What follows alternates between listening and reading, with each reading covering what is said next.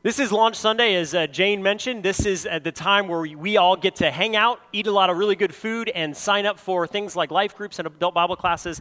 And if you're wondering what's going on this uh, fall, we have this awesome uh, Experiencing Grace uh, magazine that a couple amazing ladies, uh, Betty and Willie and, and Matt, actually worked on. So grab one of these on your way out. If you are um, of the inclination that you would rather see this online or via email, we will send this out digitally to you as well. So you don't have to have a physical copy, but we have a couple out there in the back for, for anybody that wants to grab one. All the information that we're going to be going that's going on this fall is in here, and then we have a calendar on the back. So take a look at that. Um, we are uh, we're going to have a great time today. We're going to have a great time this afternoon. We're going to have a great time this fall. So, um, as you can tell, I like to have a good time. So, it's going to be, it's going to be awesome. Um, we are going to starting a new series called Together uh, this morning, which uh, I am excited about. We try to talk about community every fall as, as the rhythm of fall kind of sets in and school is back in session and everything kind of hopefully settles down a little bit and we all get into a rhythm. So this, that's what we're going to be talking about this morning. Um, but before we do that, I'd like to open us in prayer. So if you don't mind, let's, uh, let's pray together.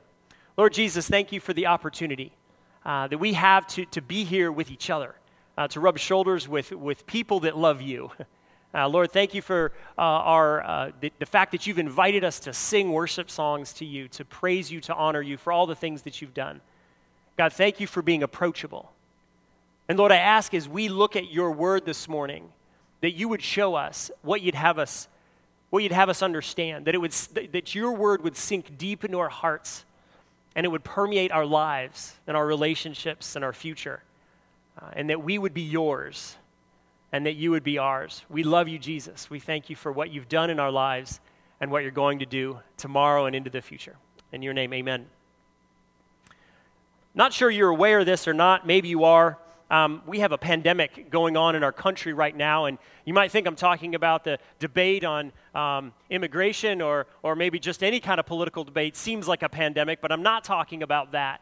I'm talking about something that the experts and the professionals in the health industry are very, very concerned about. Um, in, in fact, they're so concerned that they've done numerous studies. I'm talking about the loneliness pandemic that's, that's in our country and it's in our culture. And there's been a lot of studies done, so you could look up any of these, but interesting thing is, is they're starting to do research on what loneliness does to us as people. And loneliness not only impacts our heart and our mind, it actually impacts our body. And they say that loneliness has the equivalent of smoking 15 cigarettes a day to your body. That's what it does to you. And loneliness is becoming more and more and more apparent. Two out of five Americans report social relationships are not meaningful, they're not deep. There's no one to go to when things are hard, there's no one to go to when things are going well. Two out of five Americans report that. And one out of five say that they are lonely and socially isolated. If you just did the math in this room, there's a significant number of us that are struggling with loneliness. And the experts are worried. They're worried about what it's doing to our culture. They're worried about what it's doing to our children. They're worried about our future. It seems like technology has made it easier to connect standing up here in five minutes, I could text 200 people, group text, right? And I could connect. It's so easy to connect. Yet, why is this pandemic ripping through our culture and our nation? Why does it hurt so bad? It's so easy to connect with the technology, yet it's so difficult to have meaningful, deep relationships. That's scary. It's scary for me, and it's scary for this church, and it's scary for our children and our community. But the interesting thing is, is why does it hurt so much? That's a question. Why, why does it hurt so much? You know, I have like this kind of standing uh, a fantasy where it, when things get really busy and I'm dealing with a lot of people, you know, oh man, wouldn't it be nice to take a vacation, just, just like a week by myself on a cabin, on a lake, peaceful lake with a couple of books, you know? Well, I'm here to tell you, I've actually tried it. I haven't tried it for a week, but I've tried it. And, and it takes me about four hours to freak out I start talking to the walls. I start imagining friends. I imagine new friends and I, and I interact with them. And that's just an experiment. That's just four hours by myself. Can you imagine living like that? Being isolated. And it's worse when you're isolated around so many people. Maybe that's one of the reasons why technology is so difficult. Is because you see it all around you. You see this connectivity. You see this connection. You flip open Facebook and you see people laughing and connection and friends and you know that my favorite is like you see the bonfire and everybody's hanging out and talking and eating and having a good time. And immediately makes me go like well when was the last time i got to do that? And, and maybe maybe a better question is when was the last time my friends and i were able to do that? That's what we think. It's brutal and it's painful. And i think the reason why it hurts the reason why it affects us mentally and emotionally and even physically is because we were created in God's image. We were created to be like God. And God is the perfect definition of community. And that's hard to get our minds around, but I'm talking about the Trinity. Throughout Scripture, throughout the Bible, we have story after story of the way God interacts with Himself. That sounds strange. But we have God the Father, God the Son, and God the Holy Spirit. And throughout the Old Testament and the New Testament, they interact and they trust and they depend and they help each other. And we also have story after story in the, in the Old Testament and the New Testament about what it looks like when people emulate their Creator, when people are actually living the way God intended them to live. And it's powerful. And there's also stories in Scripture about what it looks like when people don't. We don't really even need those very much because I, I, don't think we have to have a very vivid imagination to imagine what it's like to not be connected to people. That's the pain.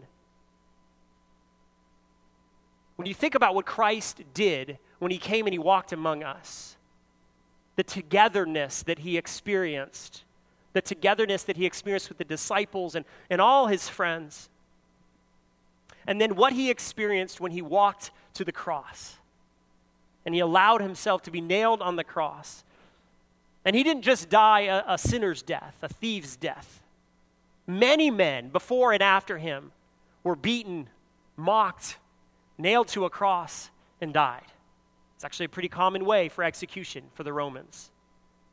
But the thing that Christ experienced, the horror of being utterly and ultimately alone, to have an understanding and an experience of perfect union with the Father. Second Corinthians, um, 2 Corinthians 2, uh, sorry, 2 Corinthians 5.21 says, He who knew no sin became sin. It wasn't that he just took our sin and said, see, it's like I did this sin. He became that sin, our sin. And when you think about that, you start to understand why, as he died, he said, Father, why have you forsaken me? You see, the Father had to forsake him completely, leave him alone, isolate him completely. Loneliness to a T. That's what he experienced in order for us to have togetherness. And, and not just togetherness with the Father and the Son and the Holy Spirit, but togetherness with each other. And I think here on earth we, we experience some form of, of togetherness. It's not complete yet, but it will be when we get to heaven. We kind of like experience a little parts of this. We kind of flirt with it a little bit, but we don't really know it truly until we're together in heaven. Jesus talks about church in the New Testament. And there's this word church that you see a lot in your New Testament. If you flipped open any passage that's referencing a church, you'll see that word church. If you looked it up in the Greek, it, it wouldn't be church, obviously. It wouldn't even be the root form of church. It's actually a word called ecclesia. And Jesus uses this word over and over and over to describe the thing that's going to happen after he departs. Ecclesia, ecclesia, ecclesia. And we look at that and they go, oh, that must be the word for church. And so we understand it as church. It's not the word for church, it's a different word altogether. It's actually a word that means gathered or called out together. It would be the word that you use if you were assembling a, a troop of uh, an army or, or, a platoon or, or a, a group of men ready to fight. They would be an ecclesia. They would have one purpose, and they would be called out together. They would be brothers in arms. You even have an ecclesia when we have a sporting event and, and people are coming together on a team to be together and, and to accomplish a goal. They would even use the term ecclesia to, to talk about a marketplace where everybody comes together to buy and sell together. It's not the word church. The word church to us might mean something like, well, it might mean 996 Main Street, right? It might mean this building. If we're creative, it might even mean this building and what happens in this building. But that's not exactly, at least completely, what Jesus had in mind. Jesus took Peter aside and he said, I'm going to I'm going to call you Peter, rock, the rock. And on this rock, I'm going to build my building. that's not what he said. I'm going to build my ecclesia. I'm going to build my group, my team, my squad, my people that come together under one banner, under one purpose. And they're going to accomplish the things that I want them to accomplish. That's different a little bit. And so we have this word church, and, and we kind of throw in this ecclesia idea, and we throw in the building idea, and we throw in like this club mentality where like some people are welcome, but not everybody is welcome. And uh, how does it all work out? And it's, it's not really what he had in mind. And the passage this morning is an example, is a story of when people are called out together. The true, deep meaning of ecclesia. We get to see a picture of it. So we're going to turn there. Just to give you a little background, this is Acts chapter 2. That's not, that's Corinthians. There we go. Acts chapter 2. And if you know anything about Acts chapter 2, this is right after Jesus physically ascended into heaven. The, the disciples are standing around talking to the risen Lord. They've seen him die and seen him rise again, and they're interacting with him. And he, whew, angels take him up into heaven. And they're standing there kind of shocked, like, like what? What? I thought we were going to keep going. I thought we were going to keep doing our thing. And, and, and now, what are we going to do? And what do we do now? So they have this great idea. They go back into the city. They close and lock all the doors because they're scared to death of the Romans and the Jews killing them.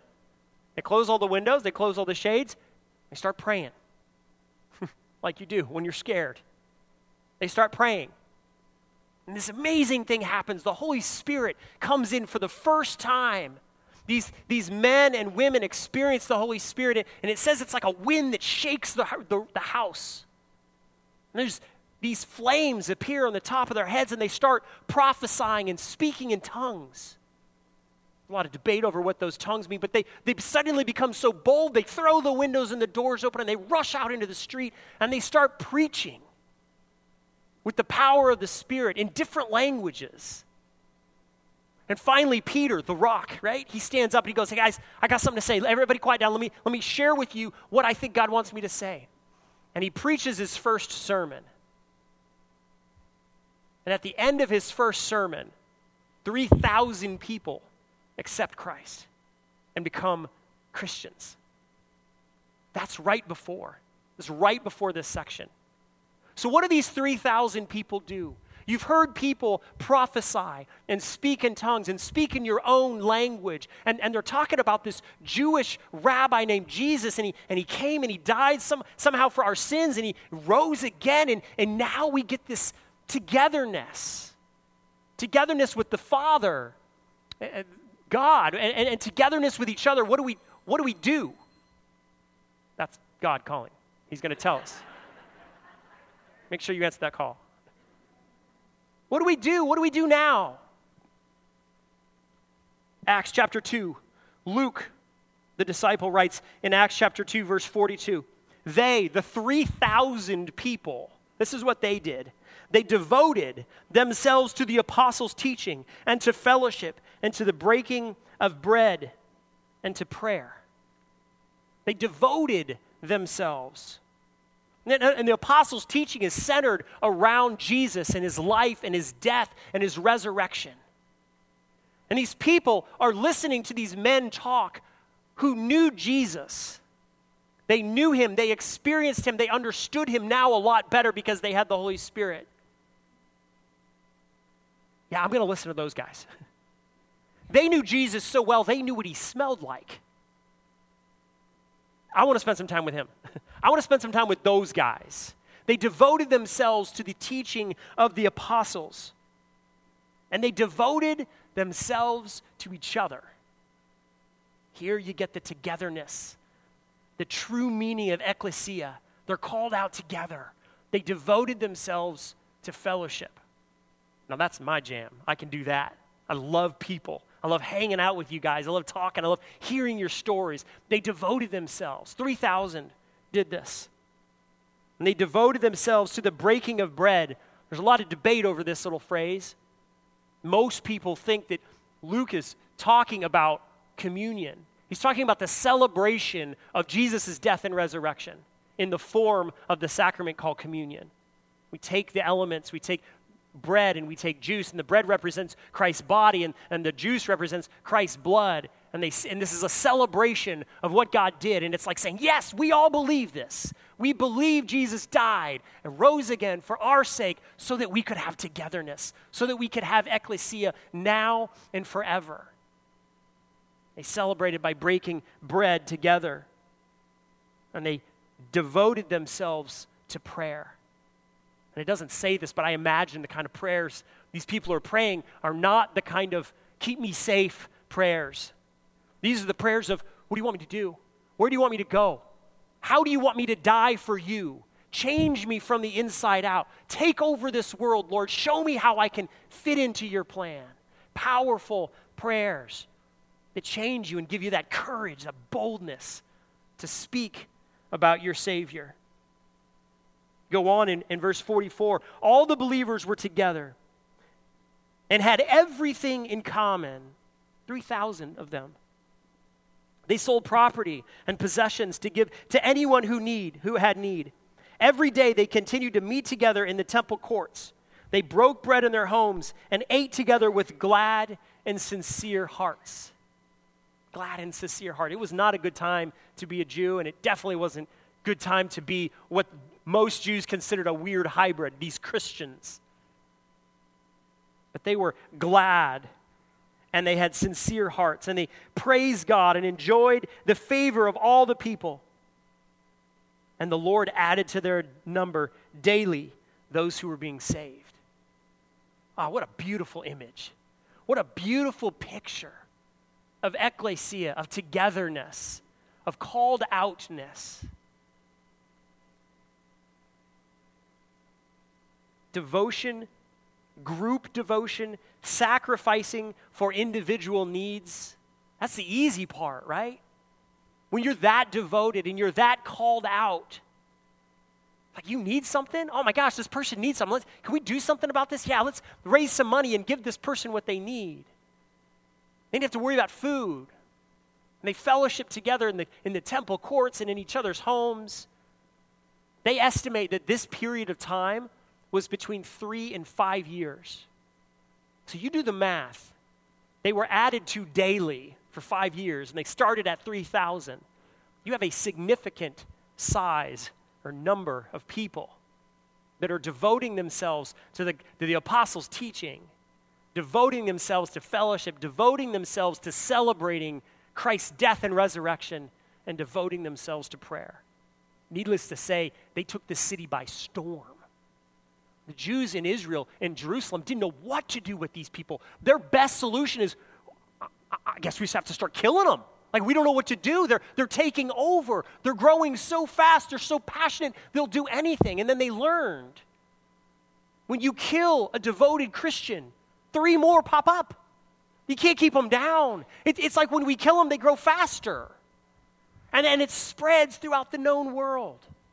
The devotion of these early believers is, is something to be read about in the books, really. Powerful. They're together. They are the ecclesia of Jesus.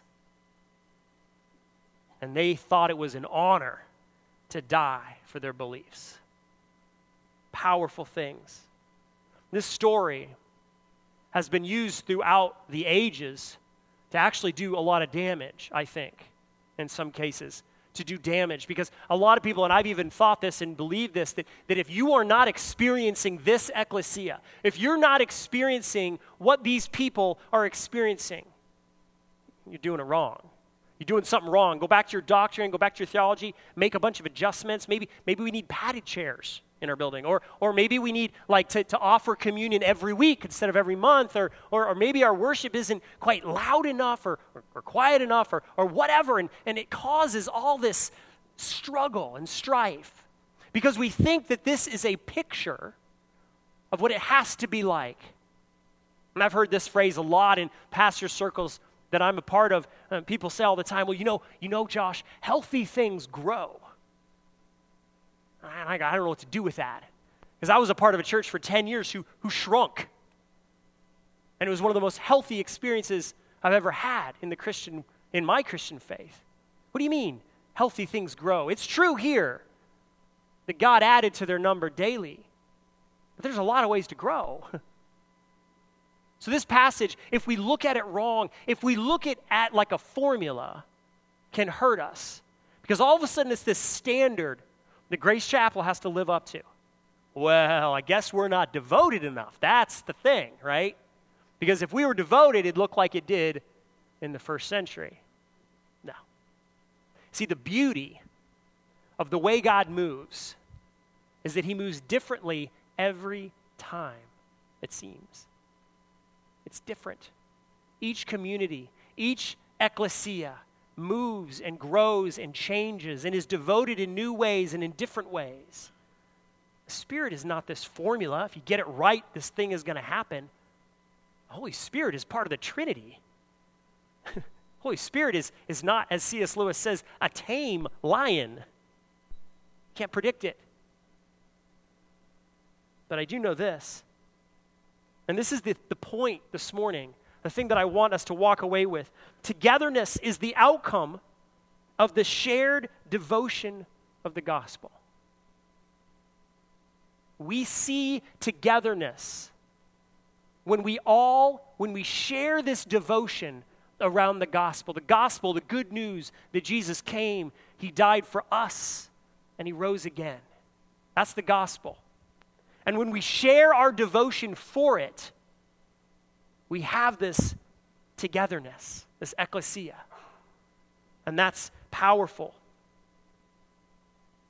We can't use this as a, as a standard formula, a prediction of what's going to happen. I don't want to predict it. This is what I want to do. I want to devote ourselves to this and sit back and watch and see what the Spirit does. I can't wait. I can't wait I couldn't wait this morning to see what this worship service was going to be like, and I wasn't disappointed. I can't wait for next week. I can't wait for tomorrow to see how God moves his ecclesia here in Clifton Park. What's he going to do? Togetherness is the outcome of the shared devotion of the gospel. Well, where does that leave us? This morning. So we walk in here. I don't know about you, but I'm getting a little hungry. Can't wait for the little potluck action. Let's get this show on the road. What, what do we have to do? I'm, I'm, I'm in for the togetherness. I'm in for the ecclesia. Sign me up. What do I do? Well, before we commit to this, before we commit, there's, there's three questions that I have. I think we really need to take seriously these questions. And then I have a a suggestion at the end. The first question is this Do you want it? And, and you go, man, how, could I not want it after what was just described? I mean, think of the power, think of the, the awesomeness of seeing God move. It says they were in awe of what the, the, the disciple or the apostles did and what, what God was doing. It's like, why, why wouldn't you be in awe? Why wouldn't I want this? Well, here's the thing I think a lot of people don't understand about ecclesia is that when you're in, it changes you. It changes you, and it, and it changes you from the inside out, and, and suddenly you don't want the things that you used to want, and you don't act the way you used to act, even, even if you've been a Christian your whole life. You get connected to a, a moving ecclesia, a church that's going in one direction, and it changes you. So the first question is, is do you, do you really want it? And don't, don't take that lightly. Do you really want togetherness? Do you want ecclesia? And if you say yes to that after you've given that some thought, the next question is this Are you willing to be devoted? Are you willing to devote yourself to the teaching of the gospel? Are you willing to be devoted to fellowship with fellow brothers and sisters? Are you willing to celebrate Jesus' death and resurrection? Are you willing to dedicate or devote yourself to prayer? That's a tall order, you guys. It's not something that we just, sure, wrap that up on Sunday and then go to work on Monday. Again, this is life changing stuff. And the interesting thing about devotion is it's not devotion to a set thing. When you devote yourself to the gospel, when you devote yourself to other people who are devoted to the gospel, and you devote yourself to the celebration of Jesus and of prayer, again, your life changes. And if you're comfortable, it's a tall order. It hurts. Things changed. Things aren't what they used to be. It's scary. You can't predict it. I don't know what tomorrow's going to look like. Are you willing to be devoted to these things? The answer is yes to that. And there's one more. one more question. Are you willing to do it with us? Maybe one of the most challenging questions yet. Now, don't hear me wrong. I'm not asking you, are you willing to be devoted to what Grace Chapel was 10 years ago? Not asking that. I'm not asking you to devote yourself to what Grace Chapel could be five years from now. I'm asking you, are you willing to devote yourself to us right here, right now? With all our baggage, with all our mistakes, with all those idiosyncrasies that just uh, can drive you crazy. You see, being a part of a family, being a part of an ecclesia, you got to take the good and the bad. And you got to exercise forgiveness and grace with yourself and with those around you. And it's a challenge. And that's why I ask you this morning are you willing to do it with us? It's something you got to answer. You got to answer it. Because there is a lot of really good churches in the area that I could recommend. They're doing it well too. But see, the ecclesia here, God's got a unique plan for. He's got a path for us that is different than anybody else's. And if you're looking around going, yeah, yeah, I mean, sometimes they're annoying, but, but okay, okay, yeah, let's do this together. Let's do it here, let's do it now. Are you willing to take that next step and see what it looks like Monday? See what it looks like on Tuesday and Wednesday, and next Sunday, and, and a month from now. These are not light questions. And we have to take our time to answer them completely. Because togetherness is the outcome of the shared devotion of the gospel. And just so you know, I'm in this. This is what I want. I, I, don't want first century picture. I think that's a great story. I think it's an amazing example of the Spirit moving. But I don't want what the Spirit did, I want what the Spirit is going to do. And I can't wait to find out with you what He's going to do in this place. Togetherness is the outcome of the shared devotion of the gospel. And I can't wait to see what tomorrow looks like when I'm devoted to you and when I'm devoted to Jesus. Let's pray. Jesus, these are scary, life changing questions. God, ecclesia is not for the faint of heart. In fact, when we look at the first century, people died over this. So, God, I ask that we take these questions seriously, that we think deeply about what ecclesia really means, what togetherness really looks like, right here, right now, today. And God, I ask that you would muster in us a passion for each other, a passion that goes well beyond our faults and our idiosyncrasies. It goes into who you are and our love for you. And I ask, Lord, that, that we would sign up to be devoted to the teaching of your gospel, to be devoted to the fellowship with these brothers and sisters that are in this room, that we would be devoted to celebrating your life and death and resurrection, and we would be devoted to prayer with you. God, I love you. And I love these people. And I cannot wait to see what tomorrow brings.